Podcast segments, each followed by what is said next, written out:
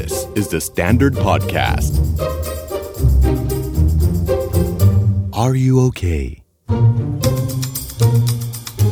Co-created by มูลนิธิ ปิดทองหลังพระ คนไทยผ่านพ้นอุปสรรคได้ด้วยกำลังกายและกำลังใจที่ไม่ท้อไม่ถอย ช่วงเวลาแบบนี้นะคะ ถามตัวเองตอนนี้เลยก็ได้ใจคุณเป็นยังไงบ้าง หลายครั้งเรามองไปรอบๆ เราสัมผัสได้ถึงใจที่มันท้อใจที่มันถอยจากหลาย ๆ เรื่องมากเลย แต่พอถามเจาะไปเป็นคนๆค้นพบว่าแหมมีความแบบความร่วมอะไรกันบางอย่าง หลายคนเริ่มท้อถอยกับความไม่มั่นคง อันเนื่องมาจากเรื่องของการเงิน ไม่ใช่การเงินโลกนะการเงินตัวเอง มันมันมีสาเหตุมาจากแรงกระเพื่อมของวิกฤตโลกที่มันเกิดขึ้นแหละแต่ณตอนนี้มันมันหนักขึ้นมันเลยทำให้เห็นว่า เออ ที่ผ่านมาจริงๆแล้วมันก็มันก็เดือดร้อนกันมาตลอดแต่ณตอนนี้มันเดือดร้อนจริง ๆ เพราะฉะนั้นวันนี้เราจะมาคุยกันว่าเออความมั่นคงทางการเงินเนี่ยมันชิ่งมาโดนความมั่นคงทางจิตใจของเราเราๆกันได้ยังไงแบบตรงไปตรงมาขนาดนี้ แล้วพูดถึงเรื่องการเงินค่ะที่ฉันไม่ใช่ผู้เชี่ยวชาญอะไรขนาดนั้น ก็เลยเชิญผู้เชี่ยวชาญด้านการเงินการลงทุนอย่างหมอนัทคลินิกกองทุนมาคุยกัน สวัสดีค่ะ สวัสดีครับ ขออนุญาตเรียนเชิญค่ะ สนใจค่ะคลินิกกองทุนยินดีครับยินดีครับ ถามเลยค่ะ ครับผม ชอบชื่อมากคลินิกกองทุนรู้สึกว่าเราควรจะต้องได้รับการเยียวยารักษาด้านนี้ยังไงชอบกลครับผมทำไมความมั่นคงทางการเงินมันถึงส่งผลกับ ความมั่นคงทางจิตใจมากขนาดนี้ โดยเฉพาะณปัจจุบันนี้ในประเทศนี้แต่ประเทศนี้ด้วยนะครับประใช่เทไหมศครับนี้ด้วยค่ะก็คงต้องย้อนอดีตสักเล็กน้อยแล้วกันเนาะจริงๆไม่น้อยหรอกครับย้อนไปสมัยแบบอดีตแบบดึกดำบรรพ์เลยได้คือมนุษย์คนเรา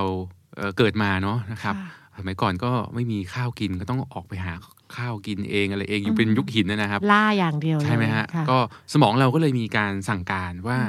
เออจริงๆเราเราชอบอะไรก็แล้ว แต่ที่มันมีความมั่นคง ที่มันสามารถอยู่ได้อย่างสบาย มีของกินมีที่อยู่อาศัยพร้อมเนี่ยคือสมองเราจะเหมือนกับว่าปกป้องตัวเองนะครับ แล้วก็ทำให้เรารู้สึกคิดว่าเอออะไรก็ได้ที่มีความมั่นคงเนี่ย น่าจะทำให้เราเข้า เขาเรียกอะไรอยู่ได้อยู่รอดอยู่รอดได้อ่าหรือว่าสืบเผ่าพันธุ์ได้อะไรแบบแน่เนี้นยอนนะครับเพราะฉะนั้นแน่นอน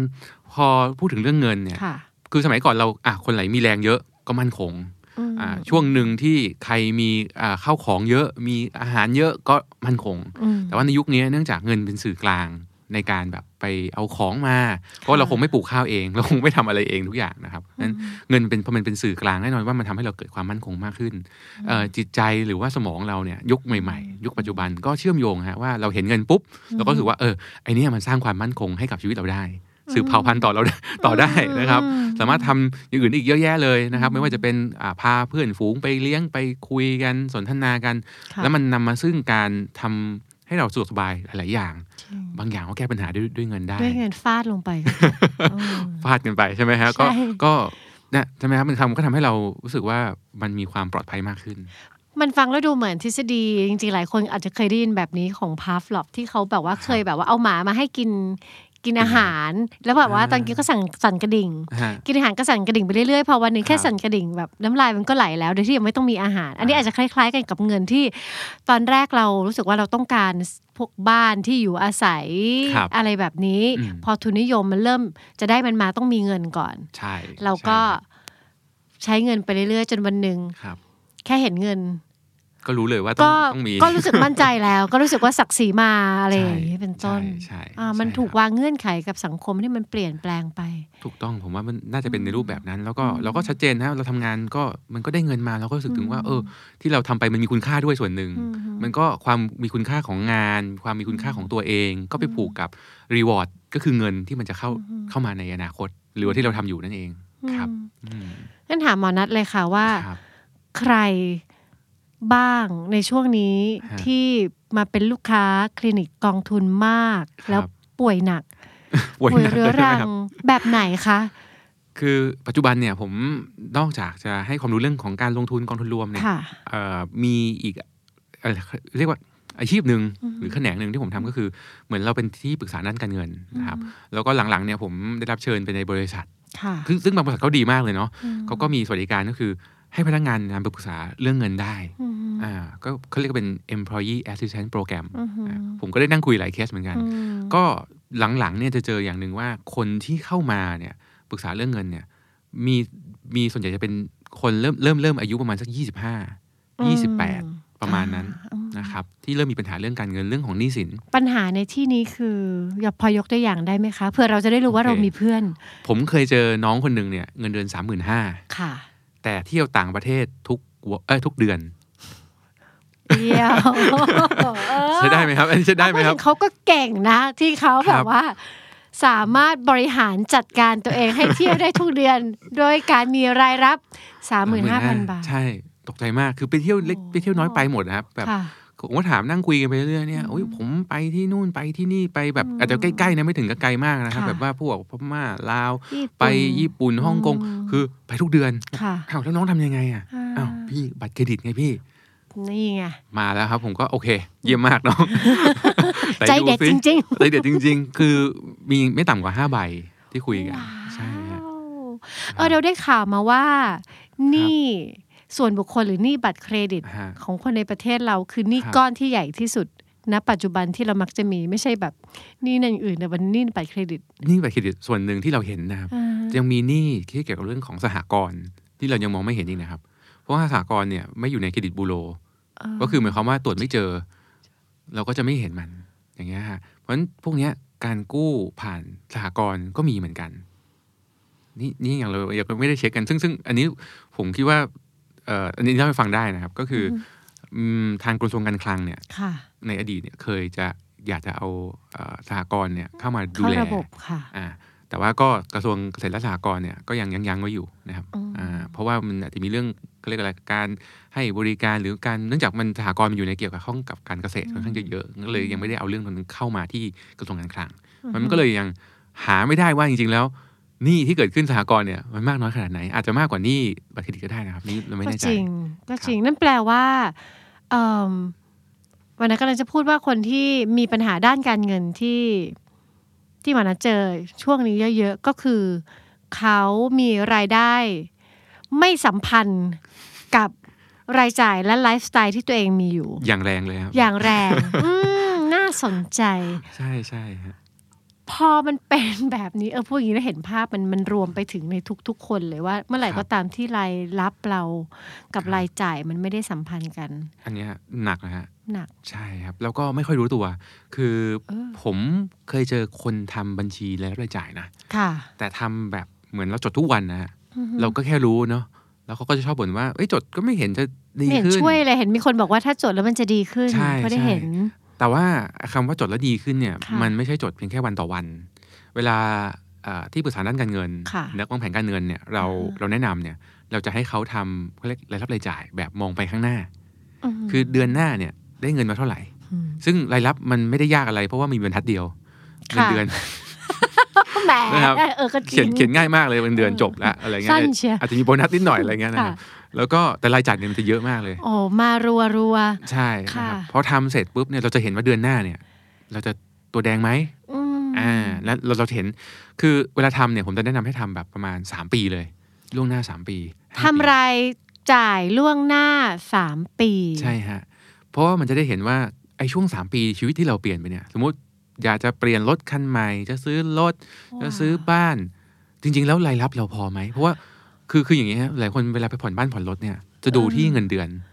ค่ะใช่ เพราะว่าผ่อนบ้านเนี่ยอะเขาบอกอะก็ดูจากสลิปเงินเดือนอืมได้แล้วก็เท่าไหร่ก็เท่านั้นใช่ใช่ไหมครับค่ะอะผ่อนรถอีกก็บอกอืมผ่อนบ้านเนี่ยล้านละเจ็ดพันสมมติอือฮึบ้านละเอ่อสองล้านค่ะก็ประมาณหมื่นห้าหมื่นสี่อืมอ่าก็เฮ้ยผ่อนได้ไหวอืมอ่าเสร็จปุ๊บไปผ่อนรถอีโคคาเจ็ดแปดพันเหมือนกันค่ะเฮ้ยเงินเดือนสามหมื่นห้าไหวได้ คือแต่แต่ว่าเราไม่เคยแต่เขาไม่เอามารวมกันไม่เคยเอามารวมกัน ไอคนที่ออกกับเงินให้สำหรับไป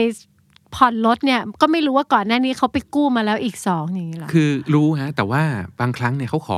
ขอยื่นพร้อม ๆ กัน มีบ้านมีรถพร้อมกันไอ้อย่างเงี้ยเครดิตบูโรตรวจไม่ทัน ตรวจไม่ทัน เพราะว่ามันมันขอในเดือนเดียวกันอย่างเงี้ยอันนี้ไม่รู้ละหรือขอบ้านสี่หลัง พร้อม ๆ กันเนี่ยก็ไม่รู้ แม่เจ้า นะมันก็เลยเนี่ยบางทีเราไม่ได้ทำแล้วรับรายจ่ายมองไปข้างหน้าเนี่ยว่าอีกสามปีเราผ่อนไหวไหมอีกห้าปีเราผ่อนไหวไหมเนี่ยนะครับมันมันไม่ได้ครับเออมันก็ไม่ได้สามปี นี่ดาวนั่งคิดดาวก็ไม่ได้ใช่หมอนัท แล้วมันทำให้เราหนึ่งวันนี้เหมือนกัน วันนี้เราเพิ่งครับนั่งคุยกับอ่านักศึกษาที่ฝึกงาน เพราะว่าเขาอะเรียนจบปริญญาตรีกลับครัมาบจากอเมริกาเลยแต่เป็นลูกครึ่งไทยฮะเขามาปุ๊บเขาก็ทำงานอาสาสมัครอยู่ แล้วเขาก็ขอสัมภาษณ์เนี่ยเราก็โอเคคุย แล้วเราก็ถามเขากลับว่าครับแล้วแพลนจะทำอะไรอืมอีกสองสาเดือนแพลนจะทำอะไร เพราะว่าครับเขาจะหมดฝึกงานอันนี้เขาบอกอืมว่า คิดเกินสามเดือนยังไม่เห็นภาพชีวิตตัวเองเลยค่ะจริงเหรอครับ คือโดยเฉพาะตอนนี้ไงที่แบบว่าอ่างานมันก็หายากอืมคือทุกที่มันตีบตันแล้วเขาบอกว่าเขาไม่ไม่สามารถคิดแบบนั้นได้อื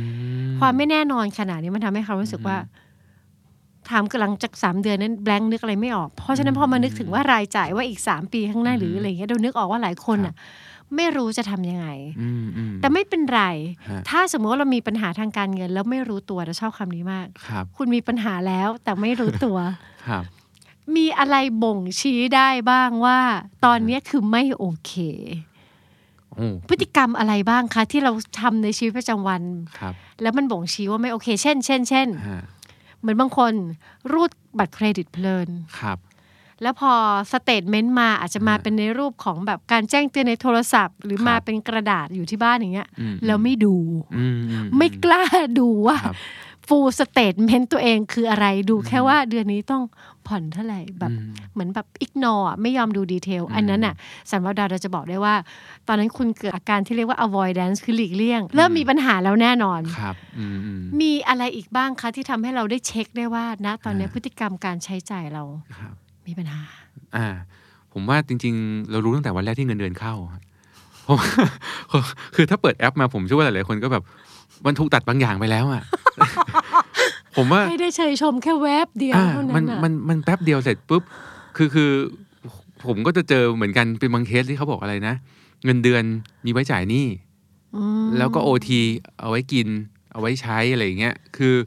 มันก็จะมีพวกนี้เข้ามาเกี่ยวเพราะฉะนั้นผมว่า พนักงานจริงๆถ้าเป็นพนักงานประจำเนาะค่ะผมจะรู้ตัวตั้งแต่เดือนแรกเอ้ยตั้งแต่วันแรกที่ได้ได้เงินเดือนได้สลิปเงินเดือนตัวเองมาผมว่าน่าจะเห็นอะไรบางอย่างแล้วนะอันนี้คือสัญญาณแรกนะครับ มันมันต้องเป็นสัญญาณแบบไหนคะครับคือมันก็เขาบอกอ๋อก็ใช่ไงก็ทำงานก็เอาไปจ่ายหนี้ก็ถูกแล้ว คือมันมีสัดส่วนให้ดูไหมว่า ถ้าแบบนี้คือเยอะไป โอเค ถ้าเมื่อไหร่เนี่ยที่รายได้เราจ่ายทุกอย่างหมดเรียบร้อยแล้วเนี่ยค่ะเหลือไม่ถึงครึ่งหรือเหลือไม่ถึง 60%เนี่ยผมว่าเริ่มมีปัญหาแล้วเอาละค่ะ กดค่ะกดเปิดดูถามตัวเองเลยค่ะว่า เมื่อหักลบกบหนี้เงินผ่อนเงินกู้ ไม่ถึงครึ่งของเงินเดือนของตัวเองอันเนี้ยคุณคะเริ่มมีอาการปรึกษาแพทย์ด่วน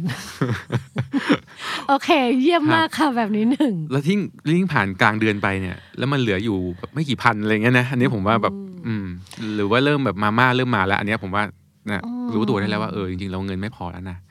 ครับอืม สังเกตได้เลยว่าพอผ่านไปครึ่งเดือนอืมเราเริ่มเหลือเงินในปริมาณที่เป็นแบบว่าน้อยอะแบบต้องเหงื่อตกอะไรอย่างเงี้ยน้อยนะครับน้อยจนเครียดอ่าเริ่มมีคบการแบบว่าคิดมันไม่ใช่คิดหน้าคิดหลังแต่ว่า เป็นคิดหน้าพะวงหลังอืมว่าถ้าจ่ายอันนี้วันนี้ครับ พรุ่งนี้จะกินอะไรหรือปลายอืมเดือนจะกินอะไรอันเนี้ยแปลว่าเราบริหารไม่ค่อยไม่ดีแล้วโอเค คือต้นเดือนอาจจะยังมีเงินเหลือเยอะก็ได้นะมแต่พอผ่านกลางเดือนไปแล้วไปสังสรรค์มากเกินไปอืมอ่าเราจะเริ่มเห็นแล้วว่าโอ้โหคนเริ่มไม่ไหวแล้วมันมาปลายปลายเดือนเราต้องกินมาม่าแล้วแสดงว่าโอเคเงินเดือนคุณเยอะจริง แต่ว่าคุณจริงใช้อะไรระหว่างทางไปเยอะมาก อันเนี้ยมันก็เริ่มเช็คได้ทั้งต้นเดือนและปลายเดือนนะครับ อีกอันหนึ่งก็คือเอ่อพอดีเมื่อกี้เนี่ยผมนึกขึ้นมาได้ค่ะว่าเวลาเราเราใช้เงินไม่พอเนี่ยอือฮึมันจะเกิดอาการ ไปรูดบัตรเครดิต ใช่ค่ะ ซึ่งบัตรเครดิตเนี่ยถ้าเมื่อไหร่ที่คุณคิดว่าเงินในบัตรเครดิตคือเงินของเราเมื่อไหร่เนี่ยอันเนี้ยผิดละอ้าวทำไมล่ะคะมันไม่ใช่เงินของเราเหรอเอาคะมันเป็นเงินของธนาคารนะที่เรายืมเข้ามานะ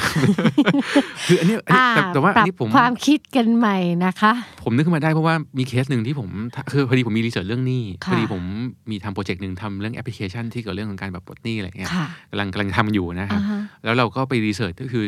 ให้คนนั่นแหละไปเป็นเป็นนั่งคุยสัมภาษณ์กันอืมเพื่อถาม insight ว่า pain เขาคืออะไรค่ะปรากฏว่าที่ไปเจอเนี่ยก็คือเขารู้เขาเข้าใจมาเสมอว่าไอ้เงินในบัตรเครดิตเนี่ยคือเงินของเขาอันเนี้ยเป็น mindset ที่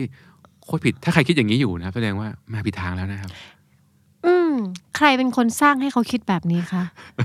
อันนี้ตอบไม่ได้เหมือนกันผมยังไม่เคยถามคือผมอยากรู้เหมือนกัน ว่าว่าน่าเป็นสยังนไงใจนะคะเนอะที่ถ้าในความเป็นจริงแล้วนั่นคือเงินของธนาคาร ใช่อะแต่ มีการสร้าง mindset ให้ลูกค้าเข้าใจว่าคำว่าวงเงินอันนั้นเหมือนอืมราวกับว่ามีเงินสดในกระเป๋าใช่แล้วคิดดูแล้วคนนั้นมีห้าใบ ผมเชื่อว่ามันมันโยงมาจากอย่างนี้ฮะค่ะวงเงินฉุกเฉินสำรองใช้ พร้อมใช้ มันกลายเป็นเหมือน เออมันเป็นเงินในกระเป๋าเราจริงๆเนาะอะไรอย่างเงี้ยผมว่าน่าจะเป็นตรงนั้นมากกว่า แล้วก็อีกอย่างหนึ่งผมทำรีเสิร์ชไปผมก็พบว่าแอปพลิเคชันของธนาคาร บนมือถือนี่แหละค่ะเป็นตัวหนึ่งที่เร่งให้เกิดหนี้ได้พอสมควร ยังไงคะเล่าให้ฟังหน่อยค่ะเพราะว่าเวลาเราเดินไปที่ไหนก็แล้วแต่ เราก็อยากอยากจะได้ใช่ไหมครับ ใช่แต่นี้มันมีสแกนปุ๊บเอ๊ะปุ๊บแล้วก็แม้แต่แม้แต่ Shopee Lazada เนี่ยใช่มันก็เร็วมากเลยอะเร็วมากนดซื้อปุ๊บหายวับมันปุ๊บเลยปุ๊บปุ๊บปุ๊บใช่หลังๆเนี่ยคือถ้าเรา OTP ไปแล้วครั้งหนึ่งเนี่ยใช่มันรั้งถัดไปจำแล้วอะมันไปเลยอะเพราะฉะนั้นใช่อันเนี้ยก็ต้องบอกทุกคนว่าไอ้บนแอปพลิเคชันบนมือถือเราเนี่ยจริงๆก็เป็นตัวหนึ่งที่ตัวเร่งนะ หรือว่ามีอาการใครแบบเห็นอะไรชอบช็อปอะไรเงี้ยอันเนี้ยก็เป็นอันหนึ่งที่เริ่มระมัดระวังได้แล้วนะครับจริงแต่ว่าอืมโยนแอปพลิเคชันใส่อะ un uninstall ออกไปจากมือถือ แล้วก็พออยากได้อะไรมาก ๆ จริง ๆ ก็ install ใหม่อย่างน้อยมีเวลาแบบใคร่ครวญไตร่ตรองนะคะ เพราะว่าถ้าถ้าอยู่ในภาวะคือแบบอันในภาวะปกติก็ก็ใช้ชีวิตไปเถอะค่ะแต่ถ้ารู้สึกว่าหายใจเข้าออก ไม่ค่อยคล่องอืมกลางคืนนอนแล้วก็คำนวณเงินไปด้วยเนี่ยครับจริงๆเอาความง่ายในการจับจ่ายออกไปก่อน เพราะเรากำลังจะคุยเรื่องนี้อืมอืมเพราะว่าความคับขันทางการเงินของคุณมันดัน ไม่ได้เป็นแค่ปัญหาทางการเงินอืมมันลามมาถึงภาวะจิตใจใช่ฮะอยากรู้เหมือนกันว่ามัน เออมันเงินมันอย่างที่ หมอนัทบอกตอนแรกมันคงเชื่อมกับใจเราไปแนบแนั่นแล้ว เพราะฉะนั้นพอเราบริหารการเงินไม่โอเคอืมกลายเป็นว่าใจเราก็ไม่โอเค ใช่ไปฮะด้วยแล้วก็เดี๋ยวนี้ผมว่ามันมีเรื่องของสังคมเนาะคือเนื่องจากว่าใครๆก็คือคือคนเราเนี่ยพอเรามีเงินเราก็แสดงอยากแสดงความมั่นคงของเราเนาะให้กับคนอื่นแสดเห็นด้วยอยากแสดงความมั่นคงของเราให้คนอื่นเห็นว่ายิ่งมีเงินมากก็ยิ่งดูมั่นคงมากใช่ไหมครับอืมหรือบางคนก็แบบ เนาะไปเที่ยวต่างประเทศ ไปกินโจ๊กฮ่องกงแล้วกลับมามันเป็นเรื่องปกติอะใช่ไหมคือเราก็ก็อยากจะให้เราให้เขาให้คนอื่นเห็นว่าเราแบบนะเราก็ก็ทำได้อะเออมีเราเรามีอาชีพที่ดี เรามี reward ที่เยอะเรามั่นคงของเราอะไรเงี้ยพอเราเห็นอันเนี้ยมันผ่านโซเชียลผ่านอะไรเยอะมากขึ้นเนี่ย มันก็ทำให้เราเหมือนกับว่ากระตุ้นเนาะว่าเราก็ต้องอยากที่จะมั่นคงแบบเขาอยากจะใช้จ่ายจากเขาจังเลยอะไรอย่างเงี้ย ซึ่งมันก็ไม่ได้ดูว่า เอ๊ะ เราพร้อมหรือเปล่าอะไรเงี้ย จริง พอเรากระโจนไปอยู่ในโลกโซเชียลมีเดียเราเห็นว่าทุกคนไปเบอร์สูงหมดเลยไงเราเข้าใจว่านั่นคือนอมนอมใหม่อืมที่ไม่ใช่แบบนอมเดียวกับเรา แล้วเราก็อยากกระโจนไปที่ตรงนั้น แล้วก็ทำให้มันได้ใช่ฮะคือผมว่าเป็นคนเป็นคนอย่างที่บอกอยากที่จะมีความมั่นคงเหมือนกับคนนั้นคนนี้อะไรอย่างเงี้ยเป็นเรื่องธรรมดา ดูว่าไม่แปลกนะ ถ้าถ้าคนเราอยากมีความมั่นคง มันเป็นเรื่องธรรมชาติ ยิ่งความมั่นคงทางจิตใจมันเป็นหนึ่งในแบบว่าลำดับขั้นบันไดความต้องการของมนุษย์เลยใช่ไหมฮะเพียงแต่ว่าพอมันไปผูกกับเงินมากๆเนี่ยอืมมันอันตรายตรงนี้แหละใช่ใช่แล้วจฮะริง ๆ เงินมันดันไปผูกไม่ใช่แค่ความมั่นคงครับ มันไปผูกกับศักดิ์ศรี อืมใช่ฮะ มันไปผูกกับความปลอดภัยถูกมีฮะเงินเก็บอุ่นใจใช่ไม่มีเงินเก็บไม่อุ่นใจหน้าเหี่ยวเลยหน้าเหี่ยวใจแฟบอะไรเพราะใช่ประเทศนี้ไม่มีสวัสดิการรัฐ พอมันไม่มีไอ้ไอ้ถังนั้นแบบว่ามาแบ็กครับอัพหลังเราอยู่ แค่นึกถึงก็วาบแล้วอะใช่ทั้งทั้งใช่ที่อาจจะยังไม่ได้ต้องจับจ่ายใช้สอยหรืออาจจะไม่ได้มีหนี้อะไรถูกแล้วก็รวมถึงอย่างที่บอกปลอดภัยใช่ฮะคือพอมีเงินเยอะเนี่ยจะโดนดำเนินคดีทีก็นานถูกไหมฮะใช่หรือไม่โดนหรืออาจจะแบบอะเห็นไหมมันใช่ไหมเนาะ คือพอมีเงินเยอะทุกคนก็เห็นเห็นแล้วคนเห็นภาพแบบเดียวกันด้วย ข่าวออกอะไรออกว่าเฮ้ยเขาเขามีแล้วเขาเขารอดอะไม่เป็นอะไรว่ะอะไรอย่างเงี้ยใช่นะมันก็เลยยิ่งเชื่อมโยงอย่างว่าโอ้โหแหมถ้ามันมีนะมันยังไงเนอะนะมันน่าจะดีนะมันอาจจะเป็นทั้งเสื้อเกราะทั้งโล่ทั้งอะไรในชีวิตให้กับเราได้ใช่มันเอื้อให้เราคิดไปทางนั้นครับ แต่นั่นแหละค่ะ การยิ่งเชื่อแบบนั้น มันยิ่งพาเราไปจุดที่เสี่ยงอันตรายอืมมากเพราะว่านั่นมันเป็นคอนเซปต์ แล้วมันเป็นชีวิตที่มัน มันไม่ได้จริงสำหรับเราทั้งหมดอืมอืมคราวนี้เราจะปรับพฤติกรรมการจับจ่ายใช้สอยอย่างไรได้บ้าง เพื่อที่หนึ่งคือ เรายังได้รับความรู้สึกปลอดภัยทางใจ จากโลกใบนี้ เรายังมีความมั่นคงในชีวิตในใจได้ แล้วก็เราก็ยังสามารถที่จะรู้สึกว่ามีศักดิ์ศรีครับมีอะไรใด ๆ ใด ๆ มีอำนาจอืมได้อืมโดยที่ไม่ต้องพึ่งพาเรื่องของการเงิน พอจะมีไหมคะ ผมว่า เราต้องเขาเรียกอะไรอะจัดการการเงินพื้นฐานขั้นพื้นฐานให้เราให้มันดีก่อน ซึ่งจริงๆ มันมีวิธีอยู่หลายวิธีนะคยัรับงไงบ้างคะอยากแต่ฟังว่าจังเลยวิธีที่ดีที่สุดเนี่ยคือเบสิกที่สุดของเรื่องของการเงินพื้นฐานเลยคือจัดจดทำบัญชีรับรายจ่ายของเราเลยแหละควบคุมนะครับว่าแต่ละเดือนเราต้องใช้เท่าไหร่อะไรยังไงนะครับอย่างที่บอกทำไปข้างหน้าเนาะเรทำจะไปเห็นข้างหน้าหนึ่งจดบัญชีรายรับรายจ่ายไปข้างหน้า ใช่ฮะแล้วคือเป้าหมายหลาย ๆ อย่างเนี่ยไม่ต้องสำเร็จพร้อมกันก็ได้นะคือหลาย ๆ คนเนี่ย เหมือนลำดับความสำคัญในชีวิตไม่ได้อะไม่เป็นนะครับ อันเนี้ยสำคัญเพราะว่าพอบางคนบอกเฮ้ยมีรถมีรถด้วย คือไปเชื่อคนอื่นด้วยตนะกใจไงเพื่อนมีเราไม่มี เดี๋ยวเพื่อนไปกินข้าวกันแล้วแบบเรากลัวต้องไม่แบบเท่ว่าอะไรอย่างเงี้ยกลัวไม่เท่กลัวตอบคำถามเพื่อนไม่ได้ ผมว่าคนเราก่อนที่จะจัดการการเงินตัวเองก็ต้องเคลียร์ตัวเองก่อนนะบอกว่าเราไม่ต้องมีเหมือนใครแบบไหนก็ได้นะ เรามีในสไตล์ของเราก็ได้นะมคือความสุขของเรื่องของการใช้ชีวิตเนี่ยมันต่างคนต่างไม่เหมือนกันนะจริง แต่พอเราไปผูกแบบเดียวกันเป็นอืมคือมันอาจจะเป็นหัวสมองอะเนาะมเพื่อนในฝูงมีอืมต้องมีด้วยอะไรเงี้ยมันอาจจะมาตั้งแต่เด็กๆอะมคือที่เราเลี้ยงร้องขอพ่อแม่เนาะว่าค่ะเฮ้ยเพื่อนมีหุ่นยนต์เว้ยต้องมีด้วยเว้ยต้องมีด้วยอะไรอย่างเงี้ยมันอาจจะผูกตั้งแต่เด็ก ๆก็ได้ แต่ว่าก็เป็นเรื่องธรรมดาเพราะฉะนั้นอืมผมว่าต้องฝึกใจตัวเองแล้วแหละว่าจริงเรามีในแบบที่เรามีก็ได้เหมือนกัน เห็นด้วยแต่สังเกตว่าเวลาคนที่อยากมีอะไรเพียงเพราะว่าคนอื่นเขามีกันเนี่อืยมครับ นั่นคือจิตอ่อนมากเลยนะ คือไม่ได้อยากมีเพราะว่าเราต้องการ แล้วไม่ได้เราชอบด้วย แต่มีอืมเพราะว่าเขามีแล้ว เรากลัวอืมรู้สึกว่าเราไม่เท่าเขาเราเราไม่สามารถเข้าเข้ากลุ่มได้อืมซึ่งใครๆก็อยากเข้ากลุ่มใครๆก็อยากว่าเทียบเทียบเทียบเท่าคนอื่นอะไรอย่างเงี้ยเพียงแต่ว่าใช่ฮะไม่งั้น ตกกับดักเงี้ย เราจะต้องมีทุกอย่างที่เพื่อนมีก็จะลำบากเป็นคนที่มีเงินเยอะเขาก็เลยเข้ากลุ่มได้หลากหลาย มันมีปาร์ตี้อืมของเขาได้เยอะอืมเราก็เลยนึกว่ามันเออมันดีจังเลยเนาะสังคมอืมเขาดูใหญ่มากนะแน่นมากอะไรเงี้ยแต่จริงๆกลับมาที่ตัวเองก่อนผมว่านะอืมแล้วก็ priority ตัวเองชีวิตตัวเองยกตัวอย่างเช่นนะสมมติผมมองเป้าหมายเนี่ยเออถ้าเงินเก็บเกษียณแล้วไม่พออะค่ะเป้าหมายเกษียณอาจจะเป็นเป้าหมายแรกในการเก็บเงิน ซึ่งมันมันเก็บควรจะเป็นอันแรกไหมควคะรจะว่าเป็นเป้าหมายจริงๆเนี่ยควรจะเป็นอันแรกเพราะว่ามันทำให้เกิดความมั่นคงหน้าบั้นปลายชีวิต ถ้าเรามีเงินพอเพียงพอใช้แล้วอะถ้ามีคนบอกว่าฉันไม่อยู่ถึงเกษียณหรอกล้อเล่นค่ะ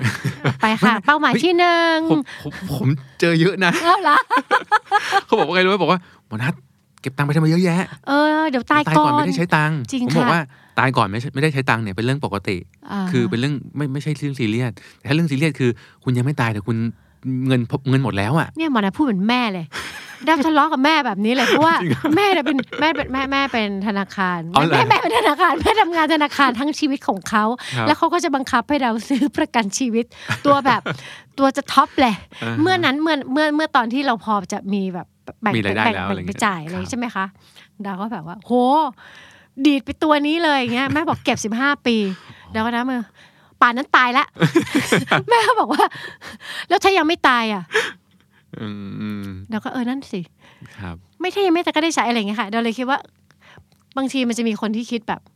คิดห้วนห้วนๆแบบดาวอืมแล้วก็ลั่นไปซะอย่างนั้นนะจริงอืมๆคิดใหม่ก็ได้ฟังที่หมอนัด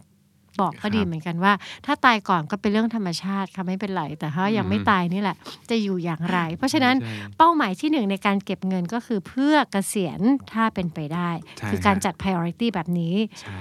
ส่วนเป้าหมายอื่นๆ คุณอยากจะมีบ้านมีรถก็ลองค่อยๆดูใส่ คืออย่างนี้ฮะ ลองคิดก่อนว่ามีบ้านเนี่ย มันต้องมีภาระอะไรบ้างอืมจริงๆทำรายรายจ่ายเราจะเห็นเพ ราะมีบ้านเนี่ยจริงทำความสะอาดเอ่ยค่ะซ่อมบำรุงอืมนู่นนี่นั่นคือเราจะเห็นหมดเลยพอเราเห็นเสร็จปุ๊บเนี่ยเราจะรู้แล้วมีบ้านเนี่ยอีก 5 ปีข้างหน้ารายจ่ายเราจะเป็นยังไงจริงเตรียมเงินไว้ซ่อมด้วยเตรียมเงินไว้อีกใช่ไหมครับอืมเสร็จปุ๊บเราลองอะอยากมีรถใช่ไหมค่ะ ใส่รถเข้าไปในบัญชีรายรายจ่ายดูสิค่ะ ปรากฏสองอันแน่นแล้วแน่นสิตัวแดงเลยข้างล่างใช่ค่ะอัเปลี่ยนน้ำมันเครื่องเอ่ยเข้าศูนย์ทุกกี่ใช่ระยะเอ่ยมันมีรายจ่ายของมันเป็นระยะประกันอีกแต่หลายคนนึกว่ามีแค่ค่าผ่อน ไม่ค่าค่ะน้ำมัน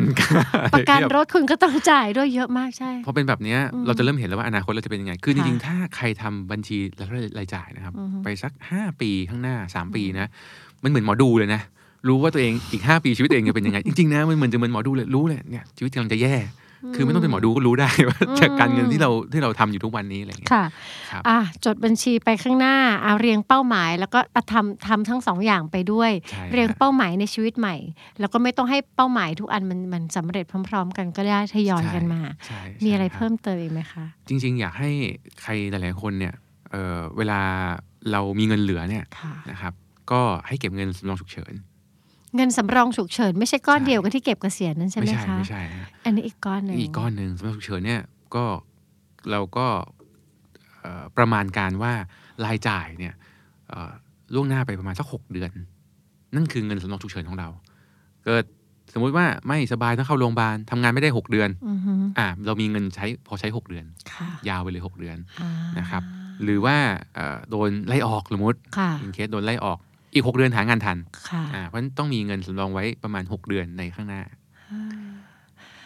น่าสนใจมากค่ะกำลังนึกถึงเพื่อนที่จะหันมาบอกว่า แล้วถ้าไม่มีเงินให้เก็บล่ะคะ ครับ คืออันนี้เคสแบบคือหนักแล้วใช่ไหมฮะคือประมาณว่าแบบมีมีหนี้แล้วแบบตัวแดงทุกเดือนอะไรอย่างเงี้ยเลยไหมมันฮะไม่มีเหลือแบบแบ่งไปทางไหนเลย โอเค คือจริง ๆ เนี่ย ผมว่าถ้าถ้ามีหนี้เยอะมากเนี่ย ก็ต้องเข้าสู่กระบวนการปรับโครงสร้างหนี้แล้ว เราลองดูซิว่าหนี้ตรงนั้นทำยังไงได้บ้าง อันนี้คือเขาต้องปรึกษากันในอินเคสแบบค่อนข้างจะลึกพอสมควร มีทั้งรวบหนี้ค่ะมีทั้งเจรจากับเจ้าหนี้อืมอะไรแบบเนี้ยนะครับ เพื่อให้ยอดหนี้มันลดลงให้ได้ แล้วก็จริงอยู่ในเกณฑ์ที่เราพอจะไหว ถ้าไม่ไหวอืมสุดท้ายยังไง ก็อาจอยู่เข้าไปสู่กระบวนการทางกฎหมาย เพื่อที่จะต่อรองเจรจาเจ้าหนี้ค่อยๆชำระไปทีละที่อะไรอย่างเงี้ย อันนี้ก็ต้องไปดำเนินการเรื่องของการแก้หนี้แล้ว นะอืคมรับสามารถทำได้หลายคนน่ะนึกไม่ออกว่ามันทำครับแบบนี้ได้ใช่ครับเราเพิ่งได้มีโอกาสไปพูดเรื่องนี้ว่าโอเค ถ้าเราเป็นหนี้ครับแล้วเราทำอะไรได้บ้างคือมันทำได้หลายอย่าง ได้หลายอย่างเลยได้หลายอย่าง แต่ว่าในเชิงจิตใจเราจะแนะนำว่ามีสี่อย่างรับ คือมันจะมีถนนเหมือนสองเลนก่อนอืมอืมมันจะมีถนนเส้นหนึ่งไม่กล้าจะยอมรับว่าตัวเองเป็นหนี้แล้วตัวเองวิกฤตอยู่ กับอีกเส้นหนึ่งยอมรับไปเลยอืมเมื่อไหร่ก็ตามที่เรากระโดดลงถนนนี่แบบโอ๊ยไม่จริงหรอกฉันเป็นหนี้ไม่ได้ไม่จริงเฮ้ยเดี๋ยวมันก็หายไปเฮ้ยเดี๋ยวฉันก็ครับเคลียร์เดี๋ยวฉันก็เคลียร์ได้แล้วทำเป็นแบบปัดปัดปัดปัดอันนั้นเราอยู่บนถนนที่เราไม่กล้ายอมรับว่าเรากำลังคเผรับชิญกับภาวะที่มันวิกฤตอืมถนนเส้นนั้นค่อนข้างอันตรายอืมอืมแล้วเราก็จะหมักก็จะหมมก็จะแบบว่า ต่อยอดปัญหาไปในตัวของตัวเอง แล้วคำว่านี่อะค่ะ ยิ่งเก็บเอาไว้นานๆ แล้วไม่ได้แก้อืมันก็จะทวีคูณขึ้นไปเรื่อยๆ กับตามเวลาที่เราหมักหมมเอาไว้ใช่ฮะถ้าใครรู้สึกว่าเป็นนี้แล้วมีปัญหาทางด้านการเงินนะคะครับไปเปิดประตูบานที่เรียกว่า ยอมรับยืดอก หายใจเข้าลึกๆ แล้วบอกไปเลยว่า ฉันเป็นหนี้ หรือฉันแย่แล้ว บอกสิ่งนี้ออกมาให้ได้กับตัวเองหนึ่ง แล้วหันไปบอกสิ่งนี้กับคนข้างๆ คนในครอบครัวก็ได้ สามีภรรยาแฟนให้เขารู้ว่าแบบเฮ้ยเราเอาแวร์กับสิ่งนี้แล้วเรากล้าพูด เพราะบางทีบางคนไม่กล้าบอกไม่กล้าบอกภรรยา ไม่กล้าบอกสามีว่าแบบฉันมีปัญหาทางการเงิน ใช่ครับพอไปบอกกล้ากล้าบอกเสร็จปุ๊บใช่ไหมคะสองก็คือ อนุญาตให้ความกังวลนะคะ แบมันออกมาในกระดาษอืมกังวลอะไรบ้าง บางทีเรากังวลแล้วเราคิดปั่นอยู่ในหัวอืมความกังวลมันหมุนติ้วเป็นไซโครนเลยจริงฮะแล้วเราแยกไม่ออกว่าเราต้องแก้อะไรบ้าง แตกปัญหาออกมาในกระดาษ แล้วข้อสามก็คือเราคิดว่า คืออย่าง อย่างเรื่องการเงินอะไม่ใช่ทุกคนบนโลกมันถนัดอะจะเก่งหมดใช่ใช่บางทีเราอาจจะเป็นวิศวกรที่เก่ง เราอาจจะเป็นเป็นอ่านักแสดงที่เก่งครับแต่การเงินเราไม่เก่งอืมเพราะฉะนั้นอย่าคิดว่าจะผ่านไปได้ด้วยตัวเองอะเอ่อเล่าให้ฟังอย่างนี้ดีกว่าครับเออผมให้คำปรึกษาเนี่ยค่ะไม่ได้เฉพาะพนักงานบริษัททั่วไปนะครับอ่าฮะพนักงานธนาคารด้วยก็ยังมีนะครับเปรี้ยวใช่ค่ะ หลายคนเข้าใจว่าพนักงานธนาคารรอดครับมันไม่ได้เกี่ยวอันนี้ไม่รอดจริงมันก็ครับเป็นอีก skill หนึ่งเพราะฉะนั้นหา support สามขาครับขาแรกไปหา support ทางใจก่อนอืมไปหาเพื่อนหรือใครก็ได้คนสนิทที่พูดครับว่าแบบว่าฉันรู้สึกเครียดยังไง เศร้ายังไงอืมรู้สึกซวยยังไง แต่ว่าอย่าไปคาดหวังว่าเขาจะให้ทางออกทางด้านอื่นนะอืมให้เขาแบบแบกรับภาพใจอย่างเดียว ดีครับใช่อืมครับเพราะว่าลั่นออกมาบางครั้งก่อนบางทีเขาอาจจะไม่รู้เรื่องเงินเขาไม่ด้วยซ้ำรู้เนะอยู่แล้วไม่เป็นไรใช่ไหมก็ให้ฮะเขาแบบบ่นความในใจเอาความอัดอั้นออกมา ให้ให้อืมให้หัวมันโล่งครับพอหัวเราโล่งเสร็จ เราก็ไปปรึกษาคนที่ให้ knowledge ได้อย่างคล้าย ๆกับ หมอนัดคลินิกครับกองทุนแบบนี้ หรือว่าใครก็ได้ที่พี่ที่เป็นที่ปรึกษาทางการเงินว่า เราทำอะไรได้บ้าง จริง ๆ ตอนนี้ธนาคารแห่งประเทศไทยก็มีช่องทางเหมือนกันนะครับอ่าก็สามารถติดต่อเข้าไปได้ หรือว่า คลินิกแก้หนี้อะไรอย่างเงี้ยมีหลายที่เลยอืมที่เขาให้บริการเรื่องของการแบบให้คำปรึกษาเรื่องการแก้หนี้สินอยู่ ผมว่าเดี๋ยวนี้คือเรื่องนี้เป็นเรื่องใหญ่ของบ้านเราอืมแล้วภาครัฐเนี่ยก็เล็งเห็นนะครับค่ะเอ่อก็เริ่มพยายามมีออกแคมเปญอะไรมาเยอะแยะเลยอืมเพื่อลดเรื่องของการเป็นหนี้เพราะจริง ๆ แล้วเนี่ยช่องทางในการแก้ไขเนี่ยมันมีเยอะแยะเลยครับใช่ไหมอืมแล้วสุดท้ายใช่ค่ะครับไปทำเป็น action หา action support เลยว่า action ไหนที่มันจะ support ความเป็นหนี้อันนี้ของเราได้บ้าง ก็เช่นไปคุยกับเจ้าหนี้ ปรับใช่โครงสร้างหนี้ครับกับคู่สัญญาอะไรใด ๆ หรือใช่ฮะจริง ๆ กับอ่าหรือถ้าอยากจะขับเคลื่อนสังคมเพื่อให้รัฐ ออกมาช่วยทำอะไรก็ไปทำอันนั้น แต่ว่าใจมันต้องแน่นมีแบ็กอัพมีคนแบ่งเบา แล้วก็ถูกฮะมีแนวทางเยอะๆก่อน ใช่ใช่ผมว่าต้องเข้าใจปัญหาอย่างที่บอกต้องยอมรับใช่แล้วเข้าใจใช่ปัญหาก่อนว่ามันเกิดอะไรยอมขึ้นรับเนอะหัวใจอืมของมันคือต้องยอมรับว่ามีปัญหาและอันสุดท้ายเดยวว่า มันน่าจะลิงก์สู่ถึงความสุขกับความมั่งคั่ง มั่งคงในใจอย่างที่หลายคนหาคือ มองให้ทะลุตัวเงินว่าที่ผ่านมาเนี่ย เราเอาเงินไปแลกเพื่อเราอยากได้อะไรอืมเราอยากได้ความสุขอืมเราอยากได้อำนาจ อยากได้อิสระเสรีภาพหรือศักดิ์ศรีอย่างเงี้ยครับเราเอามันไปแปลเป็นนาฬิกาเป็นอ่ามื้ออาหารที่หรูหราลองถามตัวเองว่าถ้าเราไม่ต้องใช้ตัวแปรเดิมที่เป็นนาฬิการ้านอาหารหรูหราหรือไลฟ์สไตล์ที่มันหรูหราเราจะหาวิธีอื่นที่ไปหาความมั่นคง ความสุขเหล่านั้นมาได้ยังไงอื่นอีกไหมอย่างเงี้ยผมว่าเออเนื่องจากเราคุ้นชินเนาะกับเรื่องของเงินที่มันให้ความสุขกับเราใช่เราเลยไม่ได้ทันไปมองมุมอื่นอะไรเงี้ยผมว่า เออมันเป็นเรื่องของการฝึกคิดด้วยฮะคือเราออกกำลังกายได้ เราฝึกร่างกายเราแข็งแรงค่ะโรคภัยไม่เข้ามาได้อืมแต่เราไม่เคยฝึกคิดว่าอยากจะเอ่อเขาเรียกยกตัวอย่างเช่นนะครับ เราแบบอาจจะมองโลกในแง่ดีบ้าง ยกตัวอย่างว่า บ้านหนึ่งเขาบอกโอ้ยเนี่ยลูกมีลูกขึ้นมา แล้วก็มีแต่ปัญหาค่าใช้จ่ายนู่นนี่นั่น แล้วก็ลูกเนี่ยเป็นตัวการทำให้แบบแย่ลงอะไรอย่างเงี้ยสมมตินะฮะอืมแต่ว่าจริง ๆ แล้วเนี่ยลองมองความสุขในการมีลูก ก็คืออมบางบ้านเนี่ยเขามีเงินเป็นสิบล้านสามสิบล้านเนี่ย เขาก็อาจจะมีลูกไม่ได้ ค่ะอ่างั้นเราลองกลับมาดูซิว่าลูกเราจริง ๆ ก็ เออเป็นเป็นตัวแปรหนึ่งที่ทำให้เราเข้าใจชีวิตมากขึ้นอืมอ่าสร้างความสุขจากการที่มีลูกในการอืมมุมมองแบบเนี้ยก็ได้เหมือนกันนะ ผมว่าอืมหลายต้องอืมต้องคงต้องฝึกคิดด้วยแหละครับว่าอืมฝึกความแข็งแรงทางด้านระบบความคิดของเราอืมเหมือนกับออกกำลังกายอะไรเงี้ยครับเวลาฝึกฝึกอย่างไรเพื่อให้ระบบ mindset ใหม่ของเราแข็งแรงอืมนั่นแปลว่า ว้าว หนึ่งคือเราต้องฟังระบบความคิดเก่าเราให้ทันก่อน ใช่ฮะว่าไอ้ไอ้ทางเก่าเนี่ยมันมันคิดยังไงเนาะใช่ฮะแล้วเมื่อไหร่ก็ตามที่ได้ยินแบบนั้นถามตัวเองว่าแบบ ถ้ามันไม่ไปทางนั้นไปทางไหนได้บ้างครับเช่น โอ๊ยฉันเหนื่อยจังเลยวันเนี้ยฉันอยากกินอาหารดีๆ พอแป๊บหนึ่งอะอืมเธอเหนื่อยครับเธอต้องการความผ่อนคลายและการพักผ่อนมถ้าไม่ได้มันมาจากการกินอาหารได้ดีทำอะไรได้อีกบ้างอืม ทำอะไรได้อีกบ้าง เธอก็อาจจะค้นพบว่าแทนที่จะจ่ายเงินพันกว่าบาทกินอาหารแบบหนึ่งมื้อสำหรับตัวเอง เธออาจจะจ่ายเงินประมาณสัก 400 บาทไปนวดเท้าอืมอืมสักชั่วโมงครึ่งอืมสองชั่วโมง เขาก็ได้ความผ่อนคลาย แล้วก็ได้เหมือนรีวอร์ดมันนี่ใช่ฮะได้เหมือนกันหรืออยากนอนก็กลับไปนอนเลยก็ได้นะจริงๆแบบพักก็ผ่อนจริงนะง่ายกว่านั้นเยอะเลยคือคือหลังๆผมก็เป็นนะ ผมก็แบบ เฮ้ยวันนี้เหนื่อยว่ะอยากจะไปเขาเรียกอะไรเป็นไปนวดเท้าไปอะไรอย่างงี้เนาะแต่แบบเฮ้ยเดี๋ยวก่อนนะเราเดินทางไปนวดเท้า นี่แม่งก็เหนื่อยอีกนะเนี่ยก็จริงแล้วก็จะกลับบ้านอีกอะไรอีกอืมเออกลับไปนอนแล้วกันอะไรอย่างเงี้ยที่ครับแค่ถามกลับไปกลับมา เอ๊ะอืมกับตัวเองนิดนึงเอ๊ะอืมกับสิ่งที่ตัวเองคิดแล้วก็ถ่างเวลาคิด กับตัวเองนิดนึง ก็อาจจะเจอช้อยส์ใหม่ ๆ ที่สามารถนำพาความมั่นคงมาสู่ตัว หรือความใด ๆ มาสู่ตัว โดยที่อาจจะไม่ต้องผ่านการจับจ่ายทางการเงินก็ได้ใช่ฮะหรือว่าบางคนผมว่ามีจริงๆหลายคนมีงานอดิเรกที่ตัวเองชอบนะ ผมว่ามันก็ช่วยได้นะ เหมือนว่าเออแทนที่จะไปทำอันนั้นกับทำอันนี้ที่เราชอบมีความสุขอยู่กับบ้านก็ได้อะไรเงี้ยอาจจะไม่ต้องแบบอะไรเยอะหรืออยู่กับครอบครัวคนที่เรารักลองผูกโยงความสุขเนี่ย ไปกับสิ่งแวดล้อมข้างๆ บ้างก็ได้เลยผมว่ามันน่าจะดีขึ้นนะ จริงนะคบถ้าเราลองหาความสุขในวิธีอื่นใช่ครับ เพราะว่าผมเคยอ่านงานวิจัยหนึ่งอันนี้เอ้ยเคยเออทุกทีฟังเท็ d ท a l k แล้วก็อ่านหนังสือของดรแดเนียล k คน n แมนๆค่ะที่เขียนหนังสือ Thinking Fast and Slow อือฮึนะครับคิดช้าคิดเร็ว ผมชอบมากเลยที่เอ่อตอนนั้นท่านเอ่อพูดไว้เรื่องของเท็ d ท a l k ว่าจริง ๆ เนี่ย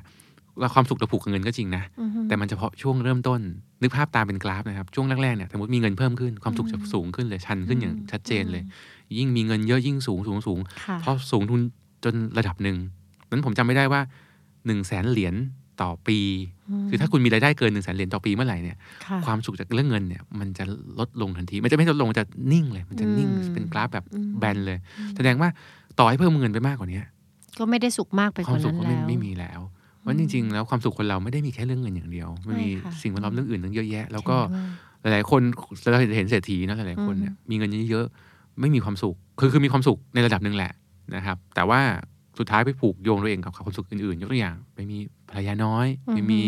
อะไรอะใช้ยาเสพติดใช้อะไรเงี้ยค่ะคืออมจริงๆ แล้วคนเราก็ต้องการความสุขด้านอื่นด้วยใช่ไม่ใช่เพียงแค่เรื่องเงินอย่างเดียวจริงอืมค่ะครับ ฟังแบบนี้แล้วนะคะ ความสุขที่คุณสัมผัสได้จากเงิน เราก็เคารพแหละว่ามันมีตัวตนเราก็เห็นอยู่ มันก็ใช่พามาได้ เพียงแต่ว่าณตอนนี้ถ้าสมมติว่า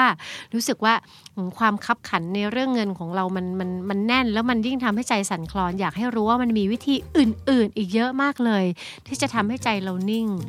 แล้วก็รู้สึกไม่ท้อไม่ถอยที่จะฝ่าฟันกับภาวะช่วงนี้ไป